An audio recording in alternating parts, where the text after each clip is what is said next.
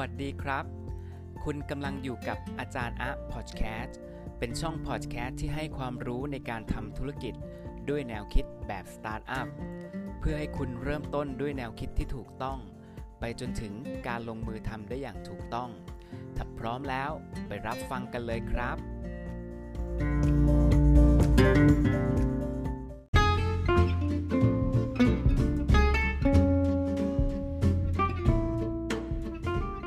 สวัสดีท่านผู้ฟังอีกครั้งนะครับ วันนี้อาจารย์อาร์ตพอดแคสต์ช่องที่ให้ความรู้ทางด้านสตาร์ทอัพทางด้านการสร้างธุรกิจด้วยแนวคิดแบบสตาร์ทอัพและมุมมองในธุรกิจอื่น ๆ วันนี้ผมจะชวนคุยกับท่านผู้ฟังกับสถานการณ์ที่ยังเรียกได้ว่ายังเข้าขั้น วิกฤตเพิ่มขึ้นในประเทศไทยนะครับ กับสถานการณ์ไวรัสโคโรนาหรือโควิด -19 มันมีหลายมุมมองนะครับที่ส่งผลกระทบเข้ากับโครงสร้างของการทำธุรกิจของเราแบบดั้งเดิม การจัดการห่วงโซ่อุปทาน หลายท่านคงรู้จักคำนี้ แต่อีกหลายท่านคงเคยได้ยินเป็นภาษาอังกฤษมากกว่าคำนี้คือ supply chain management นั่นเอง ดังนั้นวันนี้ครับ EP ที่ 10 ผมจะมาชวนทุกท่านคุยเกี่ยวกับ มาทบทวน supply chain ของเราในยามวิกฤตโควิด -19 กันอีกครั้ง EP นี้ต้องแจ้งทุกท่านให้ทราบก่อนนะครับว่าเนื้อหาตรงนี้อาจจะอิงหลักวิชาการหลาย ๆ ท่านอาจจะรู้จักคำว่า supply chain เป็นอย่างดี และอีกหลายท่านยังอาจจะไม่รู้จักคำว่า supply chain หรือการจัดการห่วงโซ่อุปทาน เดี๋ยววันนี้ครับ ผมอาจารย์อาสอนทำสตาร์ทอัพจะนำเรื่องของ supply chain หรือการจัดการห่วงโซ่อุปทาน หรือบางคนก็จะเรียกว่าการจัดการโซ่อุปทาน มาเล่าแล้วบอกให้กับท่านผู้ฟังทุกคนว่า วันนี้ครับถึงเวลาแล้วครับ เราอาจจะต้องทบทวน supply chain ในธุรกิจของเรา ภายใต้สถานการณ์โควิด -19 นี้ เราจะปรับปรุงเปลี่ยนแปลงอย่างไร และเราจะสามารถใช้ประโยชน์จากวิกฤตบ้านเมืองในขณะนี้ได้อย่างไร เดี๋ยววันนี้เราไปพบกันเลยนะครับกับ EP ที่ 10 ที่ชื่อว่ามาทบทวน supply chain ของเรา ในยามวิกฤตโควิด -19 กันอีกครั้งกับผมอาจารย์อาพอดแคสต์ วันนี้ผมขอเริ่มต้นจากการเล่าเรื่องของ supply chain management theory ก่อนนะครับ หรือว่าทฤษฎีที่เราคุ้นเคยกันดีสำหรับท่านผู้ฟังที่รู้จักคำว่า supply chain การจัดการห่วงโซ่อุปทานหรือ supply chain นั้น โดยปกติแล้วเราก็จะพูดถึงธุรกิจของเราเนี่ยแหละครับ ว่าเป็นส่วนหนึ่งของกระบวนการ ตั้งแต่ผู้จัดส่งวัตถุดิบ และเราก็ยังมีผู้จัดส่งวัตถุดิบของผู้จัดส่งวัตถุดิบ หรือที่เราเรียกซัพพลายเออร์ จากนั้นเขาก็ส่งสินค้าหรือส่งวัตถุดิบ หรือว่า raw material มาอย่างเราถ้ากรณีที่เราเป็นผู้ผลิตหรือเป็น manufacturing นั่นเอง จากนั้นเราก็ผลิตสินค้าของเราจาก raw material กลายเป็น finished goods เราก็ส่งมอบต่อให้กับศูนย์กระจายสินค้าหรือที่เรียกเราเรียกว่า distribution center จากนั้นจาก distribution center หรือบางท่านก็อาจจะเรียกว่าเป็น DC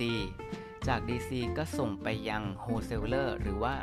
ศูนย์ค้าส่ง หรือที่เราเรียกว่าเป็น dealer หรือเป็น key dealer หรือเป็นตัวแทนจำหน่ายที่เป็นลายหลักของเรา จากนั้นตัวแทนจำหน่ายที่เป็นลายหลัก หรือว่าเป็น key dealer หรือว่า distributor ผู้แทนจำหน่ายในเเรียกได้ว่าเป็นยี่ปัวแล้วกันนะครับ ค้าส่งนั่นเอง จากนั้นกลุ่มธุรกิจค้าส่งก็จะกระจายสินค้าไปยังธุรกิจที่เป็นค้าปลีก หรือเรียกว่า retailer จากนั้นธุรกิจที่เป็นค้าปลีกก็จะส่งต่อไปยังลูกค้าของเรา และลูกค้าของเราก็อาจจะมีลูกค้าของลูกค้า หรือที่เรียกเรียกว่า customer ของ customer นั่นเองนะครับ คราวนี้ทั้งห่วงโซ่อุปทานต่อกันเป็นอนุกรมแบบนี้ แต่วันนี้ครับสิ่งที่เกิดขึ้นมาส่งผลกระทบ กับธุรกิจของเรา โดยตรงเลยคืออะไรทุกท่านคงทราบแล้วใช่ไหมครับ ไม่ว่าจะฝั่งของรัฐบาลเองนะครับ ไม่ว่าจะเป็นฝั่งเรื่องของการประกาศพรกฉุกเฉิน หรือจะเป็นเเรียกได้ว่าเป็นเคอร์ฟิวในช่วงระยะเวลา 4 ทุ่มถึงตี4อะไรทำนองนี้นะครับ จริงๆ แล้วมันส่งกับผลผลกระทบให้กับกระบวนการขนส่ง หรือที่เราจะคุ้นเคยคำว่าโลจิสติกนั่นเอง คราวนี้เมื่อกระบวนการขนส่งมีปัญหาจากอนุกรมหรือว่าโซ่อุปทานที่ผมได้เล่ามาตั้งแต่ต้น มันจะไม่มี physical หรือสินค้าหรือวัตถุดิบเดินทางได้แล้ว เพราะว่าบางครั้งเนี่ยนะครับก็ต้องยอมรับว่า 1. ร้านปิด หน้าร้านไม่เปิดรับ หรือแม้กระทั่งคนงานไม่มีคนขับรถ หรือรถบรรทุกไม่สามารถวิ่งได้ในบางจุด หรือการกำหนดการวิ่ง เข้าออกของรถบรรทุกหรือรถส่งของในบางเวลา ดังนั้นจากจุดตรงนี้ครับ ไม่ว่าสถานการณ์โควิด -19 เข้ามาส่งผลกระทบ หรือจะมีการเกิดวิกฤตอื่นๆ อีกในอนาคต อันนี้ผมก็ไม่ขอคาดเดานะครับ มันอาจจะต้องมีแผนฉุกเฉิน หรือเราเรียกว่าที่เราเรียกว่า emergency plan นั่นเอง บางครั้งธุรกิจของเราครับ อันนี้เป็นปัจจัยภายนอก ผมเชื่อว่าหลาย ๆ ท่านรวมทั้งตัวผมเอง ก็ไม่คาดคิดมาก่อนว่าวิกฤตโรคระบาดจะทำให้เราหยุดชะงักเรื่องของ operation เรื่องของการปฏิบัติงาน เนื่องจากทุกธุรกิจครับ จะต้องมีเรื่องของ man machine material method แมนตัวนี้ก็คือบุคลากรไม่ว่าจะตัวผู้บริหารเอง ตัวที่เป็นระดับ worker หรือ operation เอง อันนี้ครับ บางบริษัทก็มีการ lay off บางบริษัทก็ให้ leave without pay บางบริษัทก็เรียกได้ว่าลดคนทำงานไป เพราะว่าไม่มีลูกค้าเข้ามาอย่างร้าน แล้วที่ร้านก็ไม่สามารถนั่งรับประทานได้อีกในกรณีที่เป็นร้านอาหารนะครับ แล้วก็ปัจจุบันผมคาดว่าหลาย ๆ ธุรกิจก็อาจจะต้องปิดประตูชั่วคราว แต่หลังบ้านครับ เรายังมีสินค้าคงคลัง เรายังมีสินค้าคงเหลือ เรายังคงต้องจ่ายค่า เรียกได้ว่าเป็นค่าใช้จ่ายฟิกคอร์สรายเดือนทุกๆวันครับ หลายองค์กรก็อาจจะไปเรื่องของการทำประนอมหนี้หรือว่าเรื่องของการลดดอกเบี้ย ในกลุ่มของแบงก์ในกลุ่มของ non-bank ก็สุดแท้แต่การใช้ประโยชน์ของวิกฤตนี้ในการโฮทุกอย่างไม่ให้ดอกเบี้ยมันเดินหน้าต่อไปนั่นเอง กลับมาครับในส่วนของ supply chain โดยหลักแล้วครับ ถ้าวัตถุดิบหรือสินค้าไม่สามารถเดินทางไปยัง หาผู้บริโภคได้ครับ ส่วนใหญ่ก็จะเป็น Third Party ที่จะต้องรับสินค้าอุปกรณ์หรือวัตถุดิบของเราไป ดังนั้นเมื่อ Third Party หรือคนที่เคยทำบริษัทขนส่ง ไม่สามารถส่งของได้ตรงตามเวลา ไม่สามารถเรียกได้ว่าไม่สามารถดำเนินกิจการภายใต้สภาวะเหมือนตอนที่ปกติอยู่ ดังนั้นมุมมองของเราในฐานะเป็นผู้ประกอบการ ในฐานะเป็นเจ้าของธุรกิจ ไม่ว่าวันนี้เราจะเป็นธุรกิจ SME ธุรกิจสตาร์ทอัพหรือเป็นธุรกิจ corporate ใหญ่ ๆ ครับ ย่อมมีส่งผลกระทบในแง่ของบุคลากรที่ลดลง ในแง่ของโลจิสติกที่อาจจะมีปัญหาในการเดินทาง ในแง่ของเวลาที่อาจจะต้องมีเวลาช่วงปิดเปิดในการขนส่ง คราวนี้เราจะตอบสนองนะครับ ลูกค้าของเราอย่างไรดีนะครับวันนี้ผมก็เลยชวนคุยว่าวันนี้นะครับถึงจุดที่เราเองอาจจะต้องมองในมุมมองของลูกค้าเพิ่มขึ้น มองในมุมมองที่เรียกได้ว่าวันนี้ ถ้าเราไม่มีบริษัทขนส่งมารับสินค้าของเราเลยเราจะทำอย่างไร มองในมุมมองที่เรียกว่าวันนี้ถ้าสินค้าคงคลังของเรายังคงต้องอยู่ในเชลมีค่าใช้จ่ายวิ่งทุกวันไม่ว่าจะเป็นค่าน้ำค่าไฟ หรือที่เราเรียกรวมๆว่าเป็น overhead cost เราจะดำเนินธุรกิจของเราอย่างไรดีครับ เมื่อค่าใช้จ่ายวิ่งขึ้นทุกวัน ขณะเดียวกันเราก็ไม่สามารถออกไปทำกิจการที่เคยทำได้อย่างปกติ ระหว่างเรากับลูกค้า โอเคครับ วันนี้นะครับจุดแรกเลยครับ สิ่งที่ผมกำลังจะเล่าให้ทุกท่านฟังนะครับใน supply chain นะครับก็จะมีหลายทฤษฎีบอกว่าวิธีปรับปรุง หรือการบริหารจัดการ supply chain ในยามวิกฤต เราจะต้องมองหาจุดเชื่อมต่อที่อ่อนแอที่สุดครับ จุดเชื่อมต่อที่อ่อนแอที่สุด หรือเราเรียกว่า weakest link ในห่วงโซ่อุปทานของเรา ถ้าเราเป็นผู้จัดส่งครับ ถ้าคนส่งของมาไม่ได้ จุดเชื่อมต่อของเราก็คือกระบวนการขนส่ง ถ้าเราเป็นผู้ผลิตครับ ไม่มีพนักงานมาผลิต จุดเชื่อมต่อที่เป็น weakest link หรือว่าจุดที่อ่อนแอที่สุดก็คือเรื่องของกระบวนการผลิต ถ้าเราเป็นส่วนของการติดต่อกับคนค้าส่งค้าปลีก แล้วไม่สามารถเดินทางไปมาหาสู่กันได้ จุดเชื่อมต่อของเราก็คือ กระบวนการระหว่างค้าส่งค้าปลีกนั่นเอง วันนี้ครับผมจะชวนคุยแล้วก็ให้พวกเรานะครับทุกท่านที่เป็นผู้ฟังอาจารย์อาร์พอดแคสต์ของผมนี้ กลับไปทบทวนหาว่าจุดไหน ที่เป็นจุดที่อ่อนแอที่สุดของกระบวนการจัดการโซ่อุปทานของเรา แล้วรีบนะครับ ฟื้นฟูจุดนั้นให้เร็วที่สุด เช่น วันนี้ไม่มีใครมารับสินค้า หรือไม่มีใครมาส่งวัตถุดิบของเราครับ แต่เรายังมีพนักงานเหลือ แต่เรายังมีรถนะครับที่เราจอดอยู่นิ่งๆนะครับไม่ว่าจะเป็นรถมอเตอร์ไซค์รถบรรทุกครับ เราทำการ Delivery เองเลยครับ ไม่ว่าจะเป็นฟรี Delivery หมายถึงว่าส่งสินค้าให้กับลูกค้าโดยไม่คิดตังค์ครับ เสร็จแล้วเราก็รับสินค้าของลูกค้าท่านอื่น ส่งกลับมายังบริษัทของเรา หรือว่าเป็นสินค้าคงคลังที่เรียกได้ว่า วันนี้เราต้องทำให้ turnover ระหว่างเรากับลูกค้าเพิ่มขึ้น หรือว่าให้มันมีการ movement เคลื่อนไหว ไม่ว่าจะเป็นระหว่าง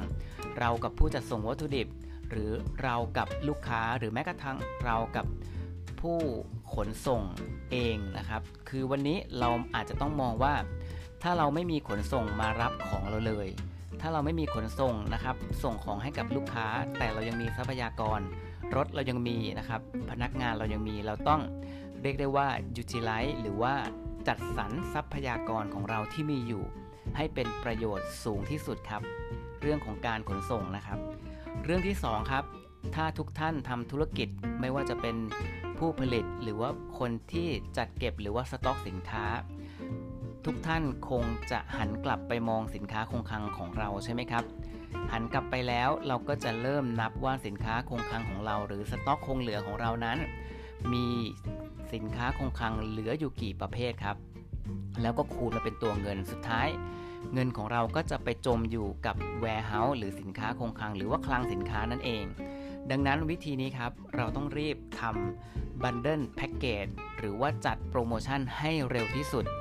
โดยเราจะไม่ยึดกรอบเดิมๆครับ อย่างเช่น เราจะมีสินค้า A เมื่อก่อนส่งเดียวๆ วันนี้เอาสินค้า A บวกสินค้า B แล้วก็แถมสินค้า C ไปครับ เพราะอะไรครับ ถ้าเราไม่ทำบันเดิลแพ็กเกจแบบนี้ การขนส่งก็ยิ่งลำบากอยู่แล้ว คราวนี้ถ้าลูกค้าของเรานะครับ ไม่ว่าจะเป็น ค้าส่งหรือค้าปลีก เรานำเสนอตัวเองเลยครับว่า ถ้าสั่งสินค้า A เราบวกสินค้า B แล้วเราแถมสินค้า C ครับด้วยต้นทุนที่ถูกกว่า เพราะว่าจะได้ส่งครั้งเดียว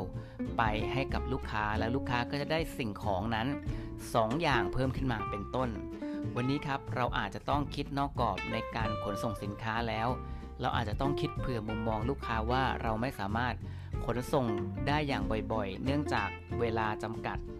เรื่องเนื่องจากการขนส่งจำกัด เนื่องจากพนักงานเรามีจำกัดครับ เราต้องรีบทำบันเดิลแพ็กเกจให้เร็วที่สุด ข้อที่ 3 ครับ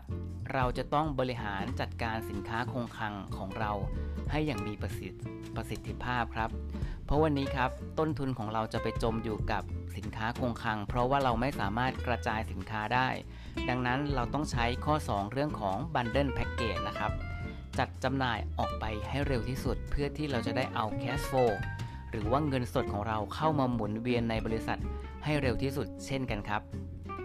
ข้อที่ 4 ครับ เราจะต้องย้อนกลับมาทบทวนอะไรในธุรกิจของเราที่เป็น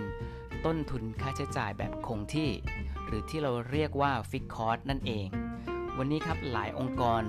เริ่มต้นจากการที่เลิกออฟพนักงาน เริ่มต้นที่ให้พนักงานหยุด ทำงานชั่วคราว หรือแม้กระทั่งเริ่มต้นลดเงินเดือนตั้งแต่ผู้บริหาร ไปยันระดับโอเปอเรชั่นอันนี้ครับ ผมกำลังจะบอกว่าทุกองค์กรก็อาจจะใช้วิธีนี้ครับ แต่หลายองค์กรเขาก็อาจจะเรียกได้ว่าปรับโครงสร้างในธุรกิจของเราใหม่อีกครั้งหนึ่ง อะไรที่มันเป็นค่าใช้จ่ายที่ไม่จำเป็น เช่น ค่าน้ำค่าไฟ ค่าเช่าตึก หรือแม้กระทั่งค่า เช่าอินเทอร์เน็ตที่เราไม่ได้เลือกแพ็กเกจที่เหมาะสม วันนี้ถึงเวลาที่เราทบทวนทางด้านของ supply chain แล้วครับว่า ทางกายภาพเราก็ทบทวนอะไรที่เราลดเรื่องของฟิกคอร์ได้นะครับ physical flow เราก็ลดไปเลยนะครับ อะไรที่เกี่ยวกับเรื่องของ information flow ที่เราไม่ได้เกี่ยวข้อง เช่น มีค่าใช้จ่ายโสหุ้ยเกินไปในเรื่องของการแชร์ข้อมูล ในเรื่องของการจัดการข้อมูลที่เมื่อก่อนเราไม่เคยคิดเลยครับว่า ตกลงถ้าเรามีการซื้อข้อมูลแบบนี้ เรามีการใช้ข้อมูลอย่างคุ้มค่าหรือเปล่า หรือบางครั้งเราอาจจะทำเรื่องของ Big Data เองครับ วันนี้ดีซะอีกครับ เราอาจจะไปพบกับลูกค้าด้วยตัวเอง พบในที่นี้อาจจะเดินทางไม่ได้ เราอาจจะใช้ประชุมออนไลน์ หรือใช้โทรติดต่อ กับลูกค้าถามนะครับความอยู่ดีกินดีหรือถามสารทุกสุขดิบของลูกค้า เผลอๆครับเราอาจจะได้ bundle package เพิ่มขึ้นมาอีกครั้งหนึ่งเช่นกัน วันนี้วิกฤตเศรษฐกิจเข้ามาครับ แต่เรื่องของ communication เรื่องของ information ระหว่างเรากับลูกค้า ระหว่างเรากับผู้ขนส่ง วัตถุดิบนะครับ หรือระหว่างเรากับคนค้าส่งค้าปลีก อย่าให้เราลดการติดต่อสื่อสารลงไปครับ เราจะต้องเพิ่มการติดต่อสื่อสารในระหว่างโซ่อุปทานหรือระหว่าง หน่วยธุรกิจของเราเพิ่มขึ้นครับ แล้วเราก็จะต้องใช้เทคโนโลยีเข้ามา เพราะฉะนั้นหัวข้อที่ 5 ครับ วันนี้ถ้าใครนะครับ เริ่มการใช้ประชุมออนไลน์แล้วครับ เทคนิคมันอยู่ที่ไม่ใช่ว่าเราจะเลือกวิธีหรือเครื่องมือเครื่องมืออย่างไร ตามองค์กรอื่นๆ อันนั้นไม่ใช่แนวคิดแบบนั้นนะครับ วันนี้ใครจะใช้ Zoom Meeting วันนี้ใครจะใช้ Google Hangout วันนี้ใครจะใช้ Microsoft Teams หรือแม้กระทั่งใช้ Call Line กลุ่มมิ팅เนี่ยครับก็สุดแท้แต่ละองค์กรนั้นมีงบประมาณ แล้วก็ในเรื่องของประสิทธิภาพครับ วันนี้นะครับผมยังไม่ได้สนับสนุนให้ทุกคนไปใช้เครื่องไม้เครื่องมือตามบริษัทอื่น ๆ เพียงแค่ว่าวันนี้เราต้องทบทวนว่า ถ้าระบบการจัดการโซ่อุปทานของเรานั้น ซับซ้อนมากมายเราอาจจะต้องใช้เครื่องไม้เครื่องมือที่มีประสิทธิภาพ แต่ถ้าเรายังไม่ต้องการใช้เครื่องไม้เครื่องมือที่มีประสิทธิภาพครับ แค่ยกหูโทรศัพท์ แค่ใช้ไลน์โทรหากันแบบนี้ เท่านี้ครับก็เพิ่มประสิทธิภาพ ระหว่างเรากับลูกค้าได้แล้ว หรือระหว่างเรากับผู้จัดส่งวัตถุดิบได้แล้วเช่นกันครับ การใช้เครื่องมือในการติดต่อสื่อสารที่เรียกว่าเป็น Marketing Tool หรือว่าออนไลน์ Tool หรือการประชุมออนไลน์ครับ ไม่ใช่ไม่ได้จำเป็นที่จะต้องใช้เครื่องไม้ เครื่องมืออุปกรณ์ที่ทันสมัยมาก รือโปรแกรมที่แบบเราเล่นยากๆ เอาตรงๆนะครับ เราเพียงแค่ว่าเราต้องการผลลัพธ์ว่าใครต้องทำอะไรที่ไหนอย่างไรและเมื่อไรและจะส่งมอบของหรือส่งมอบข้อมูลอะไรให้ใครไปทำงานต่อ อันนี้แหละครับเป็นสิ่งที่เราทุกคนต้องทบทวนเรื่องของ information flow ใน supply chain ของเราให้ดี ในช่วงวิกฤตนี้ครับ อย่าให้เรื่องของการส่งข้อมูลของเราล่าช้า อย่าให้การส่งข้อมูลของเรา เป็นข้อมูลที่เรียกว่าไม่น่าเชื่อถือ อย่าให้การส่งข้อมูลของเราขาดหายไปครับ วันนี้นะครับเมื่อเกิดเหตุการณ์วิกฤตแล้ว information flow ใน supply chain เราต้องยิ่งทำเพิ่มขึ้นมากกว่าเดิมอีกครับ โอเคนะครับ หัวข้อที่ 6 ครับวันนี้นะครับ เราจะต้องฝึกพัฒนาทักษะของพนักงานของเราทุกคนครับ ตั้งแต่ผู้บริหารนะครับ ยันจนถึงระระดับปฏิบัติการกันเลยทีเดียว ไม่มีวิกฤตครั้งไหนครับ ที่ทำให้บริษัทบริษัทเราได้เงียบขนาดนี้ เงียบในที่นี้อาจจะไม่มี operation ในอีกมุมหนึ่งคือเราจะต้องยิ่งพัฒนาทักษะของพนักงานของเราให้มีความที่เรียกได้ว่าเราจะต้องฝึกพวกเขาถ้าใครยังไม่ได้ เก่งเรื่องของการขาย ก็เน้นเรื่องของการขายให้ดีขึ้น ถ้าใครยังไม่ได้เก่งเรื่องของการเจรจาต่อรอง ก็พัฒนาทักษะการเจรจาต่อรองให้ดีขึ้น ตรงจุดนี้ครับเราอาจจะทบทวน supply chain โดยนำเอาหลักการของสตาร์ทอัพที่ใช้เครื่องไม้เครื่องมือ เช่น เราลองเอาเรื่องของ Big Data มาใช้ดีไหม เราเอาเรื่องของแอปพลิเคชันแพลตฟอร์มมาใช้ในธุรกิจของเราดีไหม เรานำเรื่องของ AI ปัญญาประดิษฐ์ มาใช้ในธุรกิจของเราจะดีไหม อาจจะเริ่มต้นง่ายๆ อย่างเรื่องของแชทบอทเรื่องของการใช้โปรแกรมช่วยตอบ อะไรประมาณนี้ ก็อาจจะส่งผลให้ information ของเรา ไหลได้ดีขึ้นในสถานการณ์วิกฤตแบบนี้ครับ โอเคครับ วันนี้อาจารย์อาร์ตสอนทำสตาร์ทอัพนำเรื่องของวิกฤตโควิด -19 มามาเชื่อมกับเรื่องของการ ทบทวน supply chain หรือทบทวนกระบวนการจัดการโซ่อุปทานของธุรกิจของเรา แถมนะครับนำเทคโนโลยีทางด้านของสตาร์ทอัพเทคโนโลยีทางด้านของที่เรียกได้ว่ายุคสมัยใหม่นะครับที่เป็นยุคที่อินเทอร์เน็ตหรือยุค 5G กำลังเข้ามา ถึงเวลาแล้วครับ ไม่ว่าจะ Physical f l o เราจะ move ได้ช้าลง ไม่ว่าเรื่องของ Cash Flow เรา move ได้ช้าลง แต่สิ่งที่เราจะต้องทบทวนและทำเพิ่มขึ้น เรื่องของ information flow ครับ เราจะต้องทำให้มันเพิ่มขึ้น เร็วขึ้น ประหยัดต้นทุนมากขึ้นครับ แล้วการจัดการโซ่อุปทานในธุรกิจของเรา หรือ supply chain management ก็จะสามารถผ่านไปได้ในยามที่บ้านเมืองเราในประเทศไทยเราและเศรษฐกิจโลกกำลังเผชิญหน้าอยู่กับไวรัสโคโรนาหรือว่าโควิด -19 นี้ นะครับ ผมขออวยพรให้กับทุกท่าน สามารถผ่านวิกฤตนี้ไปได้ด้วยดีนะครับ กับผมอาจารย์อะสอนทำสตาร์ทอัพและตอนท้ายสิ่งที่ผมกำลังจะพูดบ่อยๆ ก็คือสโลแกนทางด้านของสตาร์ทอัพที่ผมมีประจำตัวคือว่า the right mindset the right startup startup ต้องเริ่มต้นที่ mindset ที่ถูกต้องก่อนเสมอ แล้วพบกันกับ episode หน้ากับอาจารย์อาร์ตสอนทำสตาร์ทอัพ